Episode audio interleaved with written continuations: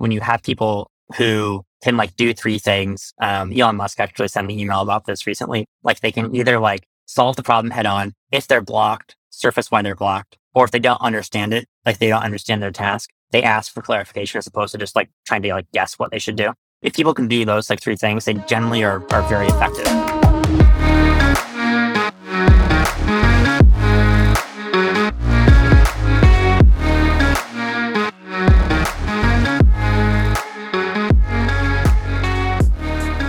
Hi, everyone. It's Robert Castillo again here on Over the Wall. And today I've got Joey Krug, the Chief Investment Officer of Pantera Capital, which is one of the largest asset managers in crypto Web3. And as you know, I've been doing a lot of interviews recently in this topic because I think it's really fascinating. Also, there's a tremendous amount of entrepreneurs in going in in this area. I know many of you are entrepreneurs and you're building businesses. Anytime someone comes to me and say, where should I become an entrepreneur? I go within crypto, develop something in Web3 obviously I started in the internet in 95, but I think this is, he has that same vibe of all the new things. And I'm really excited to have Joey here because of the investments they do and, and, and you know, what they're doing crypto and web. So Joey, welcome to the show. Thanks for having me. So, you know, I want to kind of start, I usually like to start at the beginnings uh, and level set about, you know, the perspective on crypto and, and obviously there's been a lot of negativity recently around it. And I, what I wanted to start with though, from your perspective is, I think everyone had a perspective. It's a decentralized finance. It's truly DeFi. And we're saying things like with Terra Luna and all this, mm, some issues in the last a couple of months with things that don't seem decentralized. I just want to like get your perspective on that. And, you know, it's supposed to be opposite to what we get in the normal financial world, but it seemed like there's a lot of things that are similar to the, the, the traditional finance world. Sure. Yes. The, the way I think about that is like, if you look at the cryptocurrency space and, and smart contracts, they're very generic sorts of tools, right? And so like you can create a set of smart contracts that's completely decentralized end to end where, you know, there's no point in it that has, you know, any sort of control by any person. You can also write a smart contract that says, you know, all the money goes directly to Rob and then you trust Rob to do whatever he wants with the money. Um, and then he can choose to distribute to anyone who's who's you know used this smart contract. And so it's it's just like kind of any other you know piece of software. It's pretty generic in terms of what you can do. And so one thing that's sort of been a problem in the space, I would say, is you sometimes have people say we're building X Y Z and it's 100% decentralized. But then like you actually look at their code and like it's not right. Like they've they've added centralized components and, and sometimes those centralized components, you know, don't really matter that much and it's, and it's not really that big of a risk. They just make it easier to use. The other times they actually add risk. Like, you know, the centralized component could steal your money. The centralized component, maybe it's a price feed. And if the price feed's wrong, maybe you, you know, your, your trading position gets liquidated and it shouldn't. And so like anything else, it's kind of a double edged sword, I guess is how I would, uh, how I describe it. So how would you protect yourself? Because you're right. Like most people don't have the capability to look at code. They're just putting money in to get a return. And so what, you know, looking at, you know, how would you kind of like figure it out if you are not so technical, you know? Yeah. So I think, I think one thing, like if you're not super technical, the way I would think about it is if you look at the different DeFi protocols that are out there, there are some that have been around like for a very long time where there aren't like a ton of active changes, you know, happening to them all the time. One good example of this is something like MakerDAO. Uh, it's one of the first DeFi protocols that ever existed. Been around a very long time. They really like prioritize decentralization. Another example might be, you know, if you're, if you're looking to like trade assets on chain, you know, you could go to like some really, really new thing that just came out two months ago. Or like you could use Uniswap, which has like been around for, for years. And again, is, is, you know, pretty constrained in terms of like what it is and in terms of, in sense of like, it's a set of smart contracts there's not really any kind of like centralized choke point on it.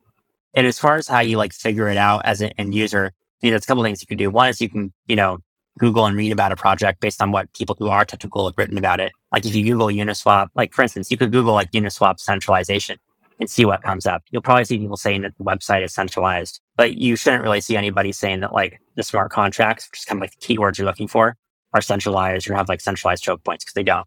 I mean, you might, and that would be fake news.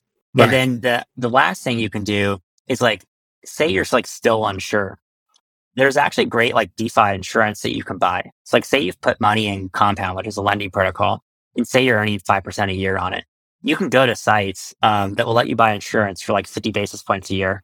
And your return now drops a little bit. It goes from 5% to 4.5%. But if compound gets hacked, if something fails in compound, you know, it, it blows up for whatever reason, you can get your money back because the insurance contract will basically pay you out.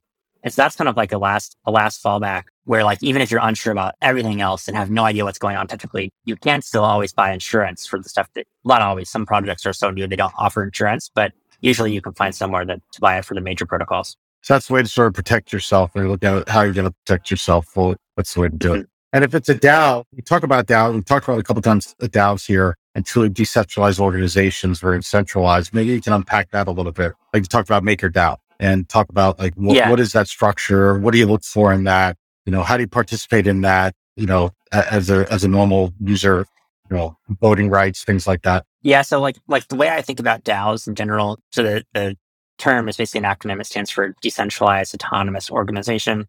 It's kind of a silly acronym. Uh, like like the way I would describe it, you know, just like in a sentence is like, you know, they're basically a collection of smart contracts where, you know, people across the globe can interact in some sort of commerce, which is usually a financial commerce. And so it's usually some sort of market based thing. And so if we use MakerDAO as an example, it's one of the first ones that was ever created to set of smart contracts. The functionality at its core is pretty simple. We'll just go through Maker version one to keep it really simple. So Maker V1, you deposit Ether. You can borrow against your Ether. You're borrowing in what's called a stable coin. So it's cryptocurrency pegged to the dollar. And say you borrow like a lot of money and, you know, say the ETH, if the ETH price fell 50%, you would like owe more debt than, than, than money that you actually had. Well, the system has a way of dealing with that, which is as you start to get close to the point at which you would be under collateralized, say you're at like 120% collateral or something, the system will basically do what's called liquidate you. So it'll auction off your ETH. People will bid on it and they'll basically pay back your debt and they'll get your ETH as collateral. It's the same thing that happens like if your house, you know, were to get foreclosed on because you took out some massive mortgage on it and then the housing market collapsed, you know, 30 40%. And so, um, but it's like with crypto assets. Uh, the same thing happens in the stock market. People have heard of like margin trading. It's, it's kind of the same thing. Maker Maker's basically a system that allows you to borrow against your ether on margin. And there's a few different things you can do in Maker. Like one is like that core set of functionality, but there's also like parameters and things that need to be decided on. Like for instance, I mentioned a collateral ratio. Like should Maker be really aggressive and only liquidate you when you have like you know, 5% more capital than you need to be underwater? Or should it be very conservative and, and liquidate you when you're, you know, when you only have 140%? You know, it's like it's a pretty conservative approach there. And these sorts of things are decided on by the end users, which is why it's like called a DAO. And I guess the last thing I would say on this is the way those decisions get made is people who own the maker token basically have voting rights in this DAO. And it's one token, one vote. Uh, so like if you own 100 maker tokens, your vote's weighted, you know, 100 times the amount someone who only has one. And you might vote on these parameters. You might say, well, I think Maker's being way too aggressive these days. I don't actually believe that, but say I think it's being way too aggressive and I want to raise the collateral ratio. So I might, you know, make a proposal to vote on that. People would vote on it and then it actually would get updated on chain when that happened. So yeah, so it's basically the community is deciding the future of the business, shall we say, or the, in this case, the protocol. So they're mm-hmm. deciding on it. It's not one person or a centralized group or a board of directors. It's, it's basically the community and people who have invested in the protocol. So it's a much, much different. There's this vision that I think that we all think that the future of companies is this. That the, I, but once again, I go back to the, the recent bruising of the, of what's happened in the, in the industry. You know, I feel like, do you think it's a setback? To this concept of decentralization or look at just cleaning out all the BS that was out there and now we're going forward, forward with a more stronger companies or decentralized organizations? Yeah, I mean, I think like my view is that I don't think how I describe it. Like, I think if you think about like DAOs in general, they're basically like really glorified like shareholder governance in a sense. But because they're software, the shareholders can vote on a lot more things than regular shareholders can right? Like if you're voting like like if you own like Apple stock, maybe you vote like once, you know, a quarter for their for their board meeting or whatever, and the vote's kind of like a once preset, a year, yeah. selective. Yeah. Yeah, yeah, once a year, yes. Uh, see, I don't even know. I don't even own Apple stock. um, a, so you vote once a year, and and yeah, there's like a selection of things the board's kind of already put up for the vote. If you gather a group of shareholders together, you can somehow via some process get something added to the list, but it's kind of a pain. In crypto, anyone can make a proposal to add something to like the slate of things to vote to. If enough people like say, Hey, I think we should actually vote on this, you could then like trigger people to actually vote on it. And then like the voting happens, the decision gets made, and then it gets implemented. And the reason is these organizations are inherently like software based organizations. Like if you look at Apple, it involves so many things beyond just software. There's hardware, there's the manufacturers, there's marketing, sales. For something like MakerDAO, yeah, there is some element of like marketing to it for sure. Um, but most of it is purely is purely software. And so DAOs are really good at making like decisions around like, you know, what should a certain parameter be? They're not like visionary though, right? Like it's it's not the future of companies in that sense, but I would say it's probably the future of like shareholder governance. Gotcha. So you're 27 years old from what I calculated, and you're you're chief investment officer of uh, I think it's five billion assets is my understanding. Maybe more or less depending on where you are, but it's a less. big number. Okay, a little less now, yes, but it's it was a it's a big number, and so obviously that's a that's a big responsibility. I guess a couple questions around that. One is, you know, how do you look at risk and how what tools are you using, or you know, is there one thing that you look for from signal from a signal perspective of risk? And and right now in the market, obviously in the last year, you've probably seen a lot happen. And and uh, I don't know if you're hedging against your positions, and h- how are you dealing with the, vol- the the massive volatility that's happening in the market as a CIO? Yeah, so I, I, I'd say at Pantera, we're, we're generally like fairly, fairly vol- net long just because like a lot of, we looked at our LP base, it's mostly people who really want exposure to crypto.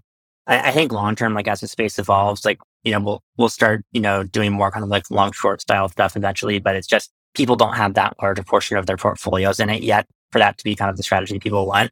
But we do do things like, um, like trade risk around. So, you know, an example of that is like, if you look at the market environment over the last year, you know, we took a position last summer that we were pretty bearish on DeFi versus ETH. Over the next five years, I think DeFi is like going to drastically, you know, change the way finance works. But short term versus ETH, I think it's going to underperform and it has over the last year. I think that underperformance probably continues for a bit. And so we don't have a lot of DeFi exposure right now. If you look at like ETH, you know, we've traded around ETH versus Bitcoin, uh, just trading that trading pair, you know, trying to capture some alpha on that. We don't do that much like, you know, ETH slash Bitcoin versus cash style trading though, mostly just because like one, the, the risk if you're wrong is, is very high. Like there's days where crypto goes down 20%, and there's days where it goes up 20%. And I forget the stat, but it's like the classic, you know, you missed the five best days in the market stat. Like your performance is really bad. And uh, it's been a while yeah. since I've done the math on that in crypto, but it's, it's even more extreme than it is if you're trading like, you know, Apple stock or whatever. And so when you, uh, when you look at the markets today, I guess do you think they go more, they go more, they're going to be worse than they are today? Like ETH, Bitcoin, everything's going south or, you know, today we hit about 18,000 at the beginning of the day, They were up to 19,000 on Bitcoin, obviously, but in ETH, I think it's about 1500. But it's, what's your sense of where we are right now, you know, in the market? Yeah. I mean, I think, I think like right now in the market, you have kind of three, three things that are at play. One is you have the Ethereum merge happening, you know, mid September which is going to be very positive from a from like a supply standpoint. There's much lower supply going to the market on a daily basis once that happens. Then you have you know what's going on with like interest rates, inflation, and then the last piece you have is like trend and, and sentiment. Like what's the sentiment around the crypto market? And so I think like my view is you kind of like synthesize all of those. Like merge is very positive. Inflation is trending in the right direction, but you know Russia shutting off the gas pipeline to to Europe could be a black swan event that really messes it up come winter if it's still off.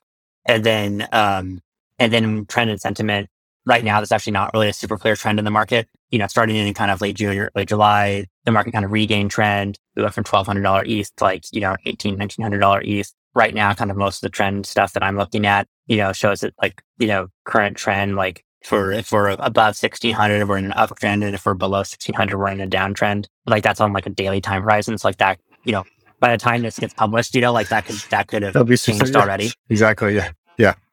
And then you guys are also investing in early stage uh, crypto companies, Web3 companies. What, you know, give me a perspective on, you know, how you're making those investments and then tell me like your best and worst in it.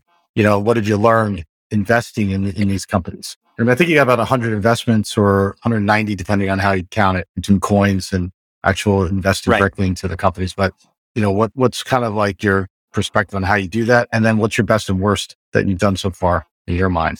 Yes, I, I'd say what we look for is like, I think the most important thing, it's, it's not anything novel. The most, most important thing is like team. And like basically, if you look at team, it's like kind of like how like perseverant and relentless are they?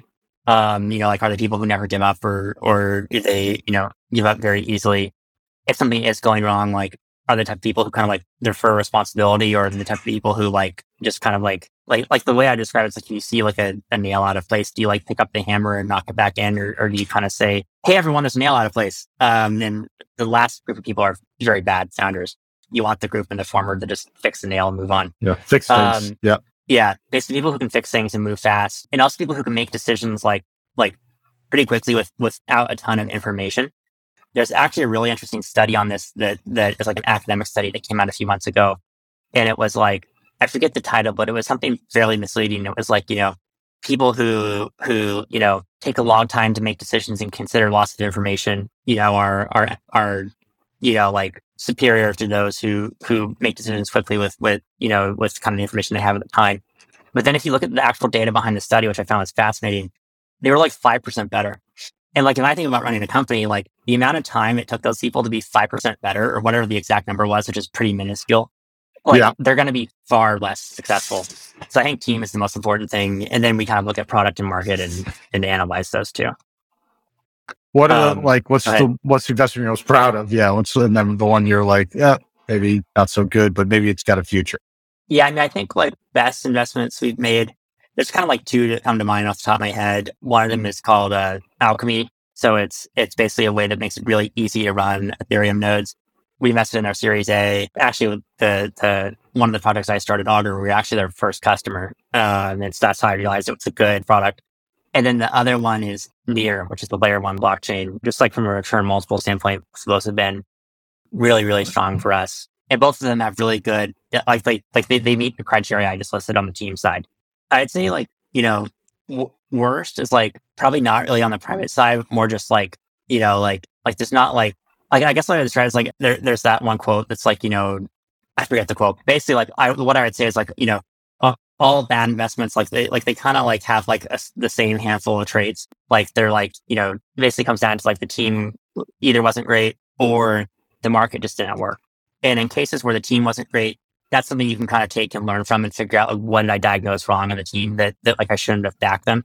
And then on the market side, a lot of the time there, it's just like you made a plus EV bet and the market didn't show up. You know, it's, it's like the market racing quote about how like, you know, good team meets, you know, bad market, market wins, you know, great, great team meets great market, market wins. Like, it, like the market kind of drives a lot of it, I would say. So there's not really anyone in particular that I would say it's like, I really made a bad decision investing in that one. It's more kind of like, there's like a collection of ones that, that meet those two criteria. Gotcha. Is there like a trade you made that you would then say was like one of your worst trades that you made in the, his, in your, you know, while you were here? Yeah. Um, so I, I, I keep a list of like all, all major investing mistakes I've made. I would say, um, trading wise, the, I think like the, the biggest mistakes I've made when it comes to trading are basically in, in like two categories. One is like taking risk off too soon, and the other is not taking risk off soon enough. And so, like, there's an example where we had this position, uh, Matic, which is like a scalability layer two on top of Ethereum. And we bought it at some point in, in 2020, I think. And then the price is basically flat for like the longest time. And eventually I kind of said, look, like, like it's been trending flat for a while. There doesn't really seem to be that much market positive sentiment around it let's just sell it and, and buy ETH or something. We did that. And sure enough, like six weeks after that, like market sentiment shifted rapidly. And then like it, it kind of started going back up from a price action standpoint. And the mistake wasn't selling it. The mistake was not buying it back once, once that, that those two things that were the reason I had sold it had changed. And then like the, the asset ran up like 50x, you know, after, after that point. And so that was like probably, I'd say my biggest like trading mistake. Did it come back down or is it just, or was it holding up? Curious. It's come back down yeah, some, but it's, it's still way up versus so, versus when you know we sold it. What changed the? That's interesting. Like, what changed the sentiment on it? What what happened that triggered a more positive sentiment on that on that uh, on that coin? I took it. I don't like. Like, I think like part of it was just like the narrative around layer two started to shift. Like, people started talking about you know how they were really interested in layer twos and and and like scaling, and I think that was kind of the the main shift there. Gotcha.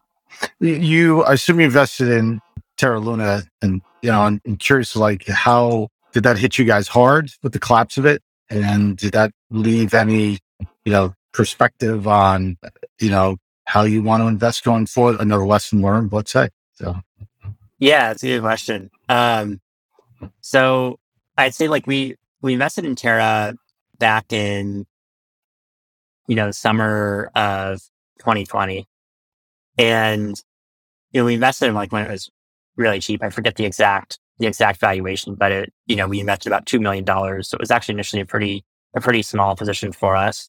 And then yeah, to kind of like fast forward 2021, they started getting a lot of traction. Um, you know, and then later in 2021, I'd say the problem is they started like really aggressively, really aggressively like subsidizing like parts of the DeFi stuff built on top of it. And I think they subsidized it so much that like when the prices of stuff started to fall, you know, it really kind of like basically death spiraled in a kind of cascading set of, of failures. From an investment standpoint, I actually just pulled it up. So our initial investment was about 1.7 million and we, we traded it basically just like de-risking, you know, pretty steadily over the course of like 2021 and then part of 2022.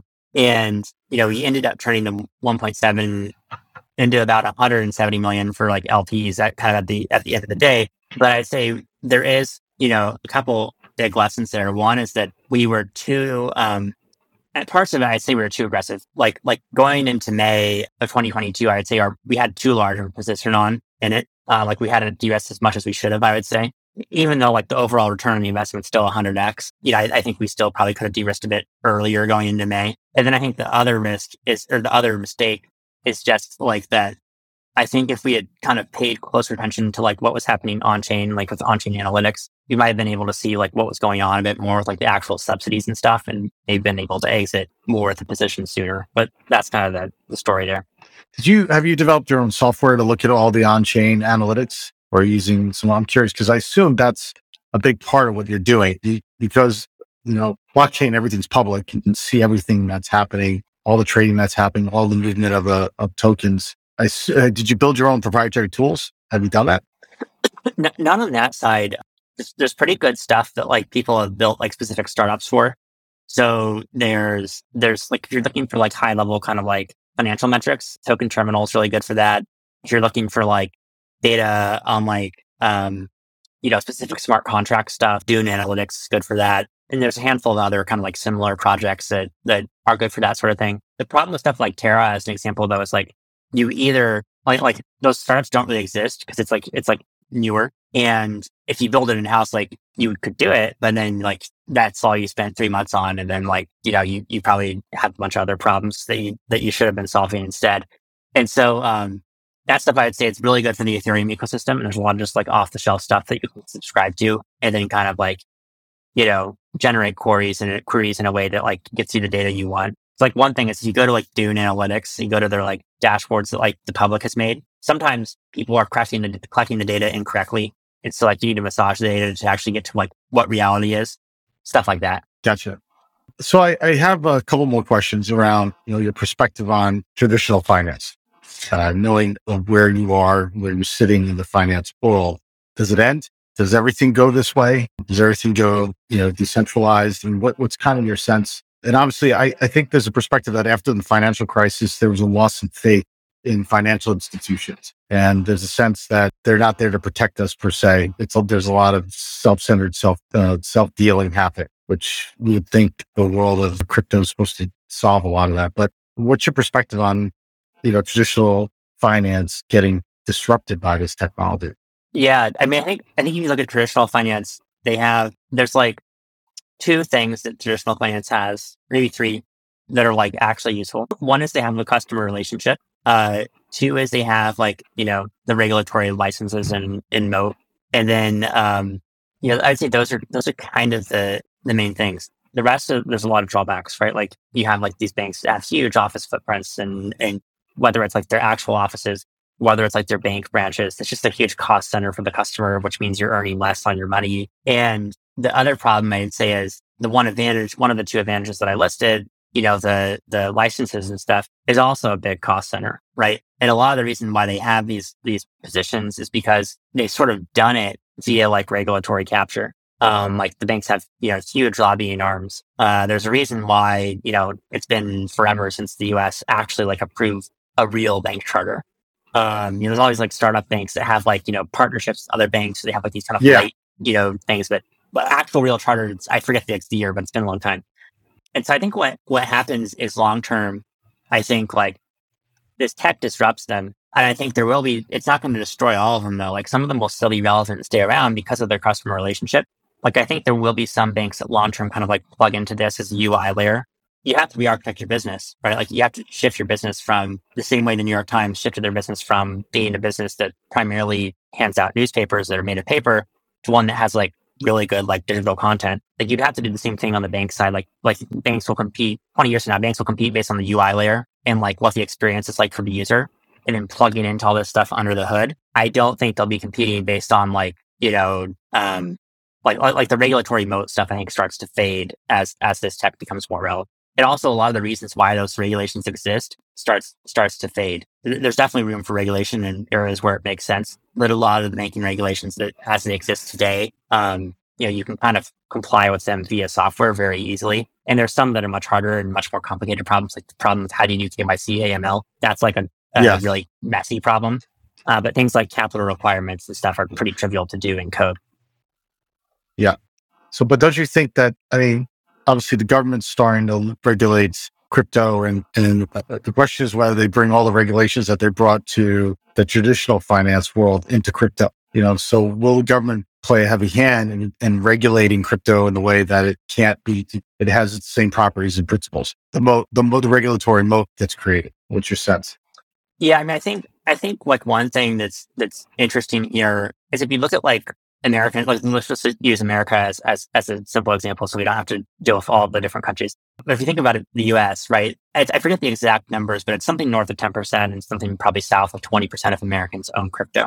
And if you look at things like that, that a very sizable percentage of Americans do, it's really hard to like permanently like constrain them a lot because it it makes people upset. And one example of this is like yeah, it took a long time, but if you look at kind of like the liberalization of like marijuana policy and law, right? Like, like you can literally like, like go anywhere, you know, any major city in the US and what, whether it's like CBD or actual like marijuana, like you can just buy it. And like 20 years ago, that was basically unheard of. And so I think like if you look at it from a financial standpoint, um, this is sort of that, except far more people in percentage terms own crypto than use marijuana in the US. And so like if you look at like from a regulatory standpoint, there might be some regulators who want to do things, but and, and some of those things that they want to do actually make sense to be clear, right? I'm not like, you know, anti-regulation. I just think it needs to actually make sense with the tech. But then if you look at Congress, they're going to have all these constituents who don't want, they like their constituents don't want people who own crypto don't want it to just be like de facto captured by the banking system, right? Like that's like the least interesting outcome and also would probably make most of their investments go to zero uh, or near zero. And so like there's this huge incentive from from the standpoint of Congress to not let the regulators get too heavy handed in how they go about regulating the space. And so I think what you'll actually see from some kind of people I've been speaking to is that I think you'll see eventually Congress start to kind of pass some legislation to try to basically get ahead of the regulators. You know, doing things like passing le- legislation legislation around like rules surrounding like stablecoins. Like like if you're USDC, where do you have to store your money? Eventually, I think they'll eventually get to things like like you know DeFi. Like if you're a developer building a DeFi protocol, like you know like maybe you need to like have an audit uh, or have you know like like I don't know like like it's far out there, but I think you know that's where it ends long term. What's your perspective on when you think of the, the, the change in crypto over the last, you know, 10, 12 years since Bitcoin in 2008 to today and the community around it and uh, obviously the, the, the, the people changed from like, it was like sovereign individuals. Now it's, I call them, uh, it's more like community of sovereign, people, but they're part of a community, even though they've always been a part of. They don't have that sovereign individual feel as much. I think this is the beginning, like we're hiding from the government and, you know, like John McAfee type of person. It seems like it's shifting, but what do you think about the culture side of it? And is it shifted for the better or for worse? Where's it going in your perspectives? You know, it seems like all this is interconnected into the success of these platforms. Yeah, I mean, I think it, I think it's definitely evolved a lot since when I got into the space, J- just like out of like necessity and also just out of like statistics, right? Like, like if you're hearing about, you know, like this money that someone created that's not, you know, money created by a government and it's like this weird thing on the internet that you like mine it with your, you know, processor or your GPU. Like you have to be kind of weird to come across that. like as it starts to get adopted, you know, the community gets less weird, it gets more diverse, the, the culture kind of, you know, shifts. And then like, I think the next big shift in culture was like when Ethereum came out, because then it brought in this whole group of people who weren't just like monetary policy nerds. You know, like, like the early kind of community was a lot of like gold bugs, people who like kind of didn't like the way the Fed was doing things with smart contracts, like, like with the advent of Ethereum, smart contracts. You then open up all this universe of people who like want to do stuff in finance, who want to do stuff with like video games and like Web3 stuff. And I think as that community has gotten larger, you now have a very wide range of people, you know, all the way from like the most right wing person you could imagine, to the most left wing person you could imagine, you know, who are all like using this tech and building in the space. And it's, it's a pretty wide range of viewpoints. And I guess like to answer your question about, is that good? Definitely. Because like if you think about like the thing that's the biggest risk to the tech, I don't think it's actually a software issue anymore you know, three years ago, I would have said scaling. At this point, it's just like the, like the regulatory environment and like, you know, the Congress like gets it wrong, messes it up. But if you have a very wide group of people using something, it, it, doesn't really become as much of a partisan issue. Like crypto is something that Democrats care about and the Republicans care about and the people who hate both of those terms care about. Um, which is, which is nice. You don't have that many of those things these days. Yeah.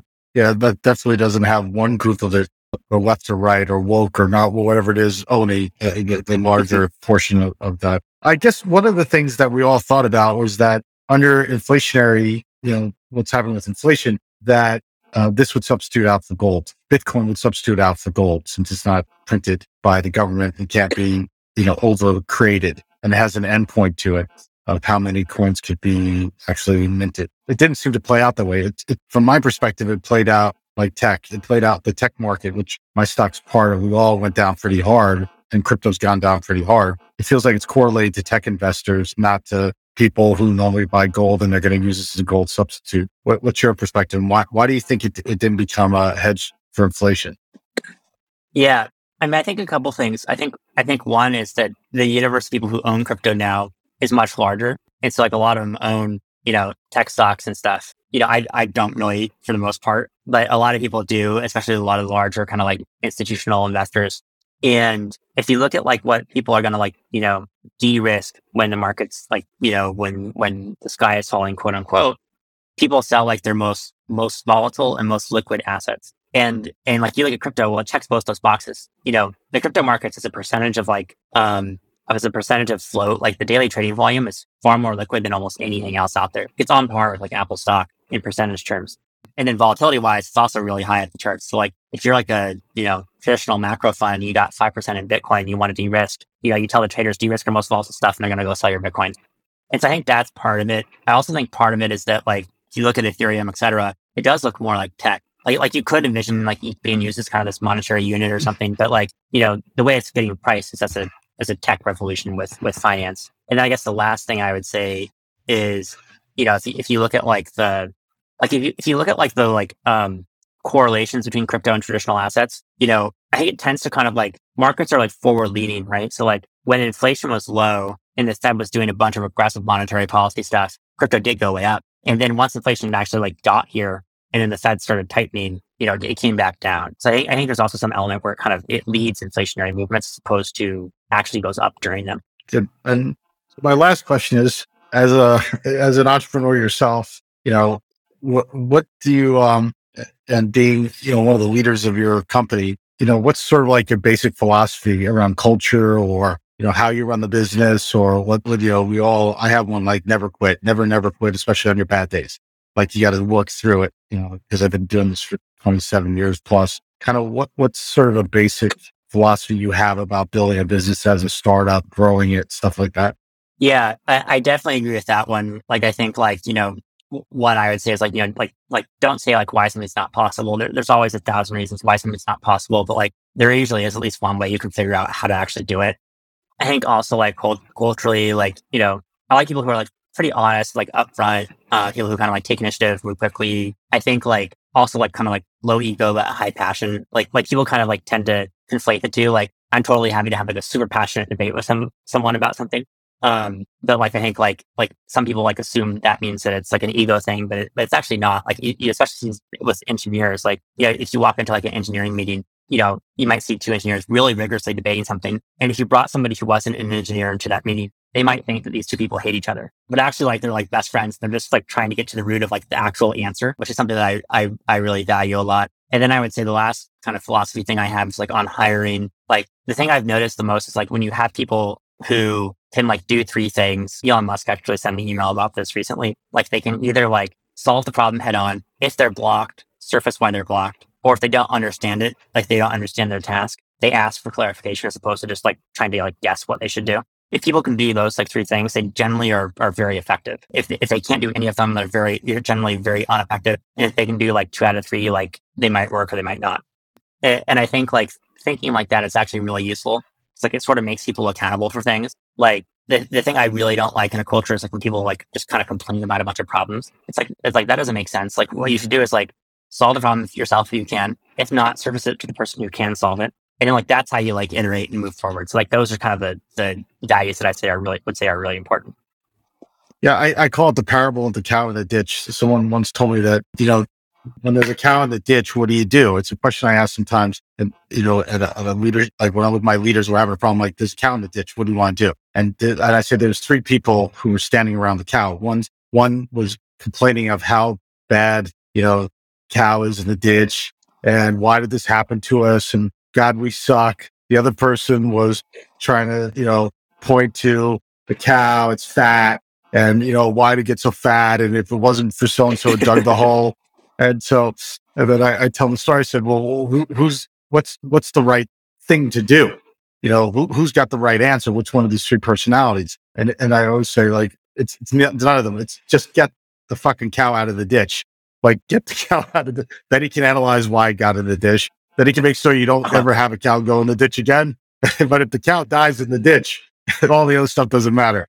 So I guess the same right. sort of thing. Just get the cow out of the ditch, right? So, so yeah, Joey, yeah, exactly. um, th- th- thank you for being on the show. I think it's really great. You have a newsletter. I think you guys put out. I saw also. Do you, and and so I think it'd be great if anyone follow follow Joey one of the true professionals in this industry. That's a new industry, obviously, uh, especially around what you want to invest in and all that. And once again, I want to appreciate uh, you coming on the show and sharing your uh, expertise with us and with all the uh, listeners. Thanks. Awesome. Yeah, thanks for having me.